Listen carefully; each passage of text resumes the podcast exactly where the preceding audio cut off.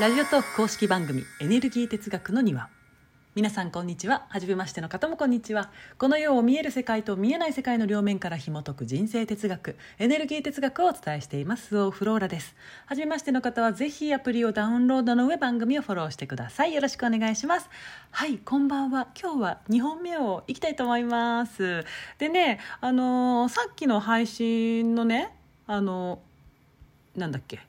占い師にってやつの方から早速ねお便りで届いてまして「フローラさんご回答いただきありがとうございました。嬉しすぎます。離婚はしたくないのに私は自分に嘘をついていました。フローラさんの本やブログを読んでから旦那さんを必死に変えたい私に気づき浮気される不安由来から信頼する愛由来で、えー生きてます。本当に出会えて感謝です。フローラさんに会いたいのでお金を貯めたいしフローラさんみたいに綺麗になりたいので稼ぎたいです。そのためにまた質問させていただくかと思いますがよろしくお願いいたします。妖精の庭にも入りますのでよろしくお願いします。とのことでした。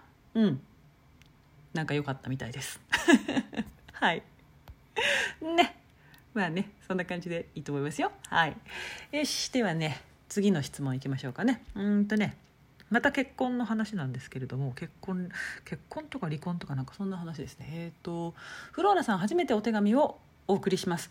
うんフローラさんと出会って人生がガラッと変わったことを実感しています。いつも本当に、えー本当に本当にありがとうございます。私も愛由来に生きられるようになりたいとフローラさんの言葉をノートにまとめています。いつか本講座も受講したいです。長年疑問に思っていることがあります。今外恋婚外恋愛についてです。一時期とあるコミュニティに参加していた時、えーいわゆる自由恋愛主義の人をたくさん見ました。夫婦ともに外で恋愛することが普通のことで隠していないのですその結果離婚することがあっても仕方がないといった感じで、えーコミュニティのリーダーのご夫婦も自由恋愛を楽しんでいました。そこで私は結婚とは何なんだろうと疑問に思い不倫と恋愛って何が違うのだろうと考えています。またとある恋愛カウンセラーの方のブログを読んでいたら、えーと不倫は恋愛ではない勘違いだと書いてありました。フローラさんはどう思われますか？はい。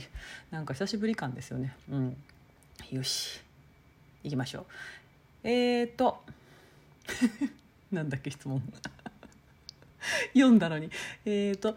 あそうそうそう。あのねえっとね多分ね多分ねこの方はねご自身も不倫してるんでしょうね、うん、で不倫と恋愛ですよね。えっとねそんなのは同じですよ。結婚してるかしてないか以外何にもね違うとこありますか？なんか。でこんな言い方をしたらね恋愛にちょっと夢見てる若い感じの方たちには申し訳ないかもしれないですけれども恋愛感情が何で湧くかってさ一番の理由はさ、えー私たちにこの肉体があるからですよね。男と女だからですよね。つまり性的欲求ですね、うん、そんなさ三大欲求とされる欲求をさ理性で止めるとかまあ無理な話ですよ、うん、あでもねその湧き上がる気持ちをその欲求を止めることはできないけれども行動に移さないという決断は誰にでもできますから別に全然不倫推奨派ではないですけれどもね、ん自由恋愛なんてさ、えー言葉を聞いたらさまあいかれてるわね と思う普通の人です私は。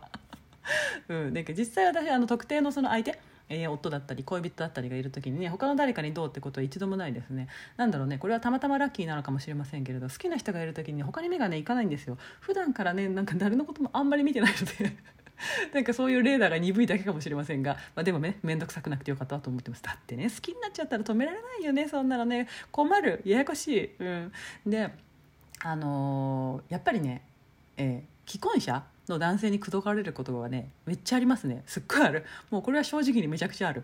まあねあの年齢が年齢ですからほとんどが既婚者だしそうなるのは仕方ないかもしれないけれどもうん。みんなさ自分の感情というか衝動というか性欲っていうかね止められないんだねって何してんのって思うよね、うん、自分を傷つけてどうするの？ですよね。それが不安由来の言動だということがわからない。不倫は自傷行為だっていつもお伝えしてますけどその自由恋愛だ不倫だってしてる人ってさそれに気づいてないんですよね、うん、婚姻制度というものがある国で暮らしていてパートナー以外とその恋愛するっていうのはさ罪じゃん。ねいや仕方ないよ本能だから。でもしてはいけないですよって国にいる限りそれはやっぱりしてはいけないのよ、うん、昔笑えるのがさとある方に誘われていた時ね既婚者に相手は。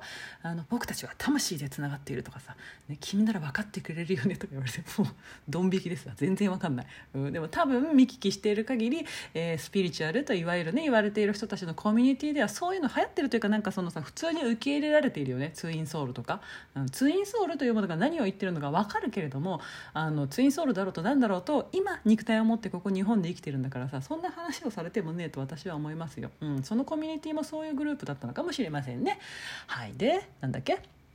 えー、とまず恋愛と不倫は同じですね。結婚してるかどうかの状況の違いなだけ。で次に結婚とは何か。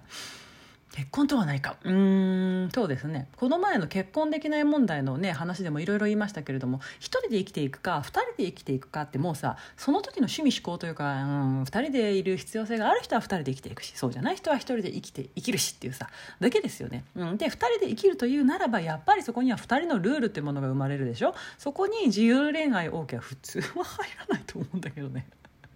自由恋愛 OK の人っていうのはそもそもがさ一人で生きられる人じゃないの？ね、えー、人生のねその一生通して一人で生きるか二人で生きるかがね変わることがあるのは全然いいと思うし自分の状態がね変われば目に見える姿形も違ってくるのでそれは自然なことだと思うんですよね。うん、それに、まあ、これすっごい重要だけれども人によってさ生まれた環境ねというものが違うからスタートが違うんですよね。結局ね人ってどこまで行っても一人だし自分で自分を幸せにするしかないってねよく聞くと思うんですけれど本当にそうで。だってさじゃあさすごく平凡で幸せな家庭に育った人と虐待を受けながら育った人ではさもう全くスタートが違うでしょ。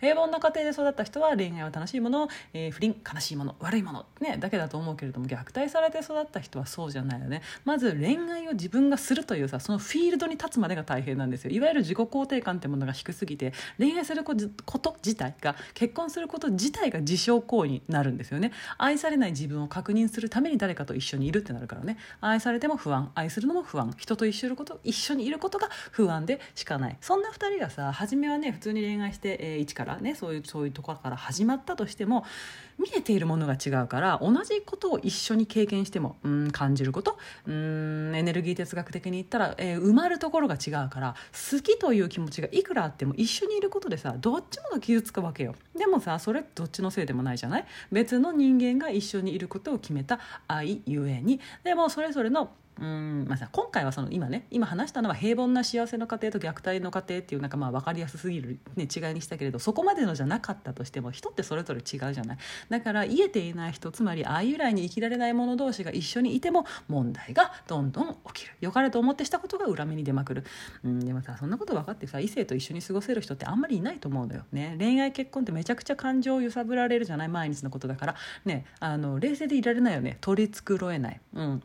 自分にしか自分を幸せにできないってこういうことですよね。自分を癒すのは自分なんだよね。で入れた人同士自分で自分を幸せにできる同士愛由来に生きられる者同士なら育った環境がどうとかさ今の仕事がどうとか年齢がとかなんかいろいろそういったことが関係なく2人でうまく生きていける。で不倫とかしない。なぜならそれが自分を傷つけると分かるからだよね。うん。結婚ってさ、うん、2人の問題のようで1人の問題だよね、まあ、こんなこと言ったら何でもそうなんだけど、うん、でもさでもさ、えー、いい大人が一緒にいるんだからあえて一緒にいることを選ぶんだからそういうことを2人でうん何乗り越えるというか経験するというかね1人でも幸せと言い切れる人間同士が2人の新しい幸せの形を作っていくっていうさ素晴らしい話だよね。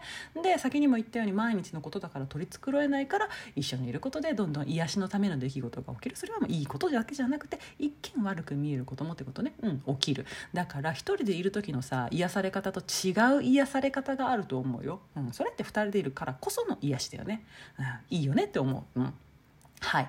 エネルギー哲学的に結婚とは何かでした。こんな感じです、うん。あとさなんか恋愛と結婚は違うってねよくあの言われますけれど私は一緒だと思ってますね。うん、って話はまあ長くなるのでまた今度にしましょう。はい。で質問の答えになってんのかなこれ。わかんないけどまあいいか。私も自由恋愛とかよくわかんないからお互い様でってことでよろしくお願いいたします。はい。うん。こんな感じかな。なんか答えて答えを抜けたところあったかな。な、まあ、大丈夫だと思います。はい。よし。じゃあもうね。今何時？あもう6時半過ぎてましたね。もうご飯を食べて夕ご飯を食べて、えー、寝る準備に寝るモードに入っていく、えー、時間ですね。私はね今日は一日中もう本当一日中パソコンに向かってずっと書いてたんだけどまだ全く終わらないので、えー、ここから先も寝るまで書き続けたいと思います。頑張ってるよ本当に。はい、それでは皆様、えー、本日もお疲れ様でした、えー、また明日お会いしましょう。ごきげんよう。スオフローラでした。バイバイ。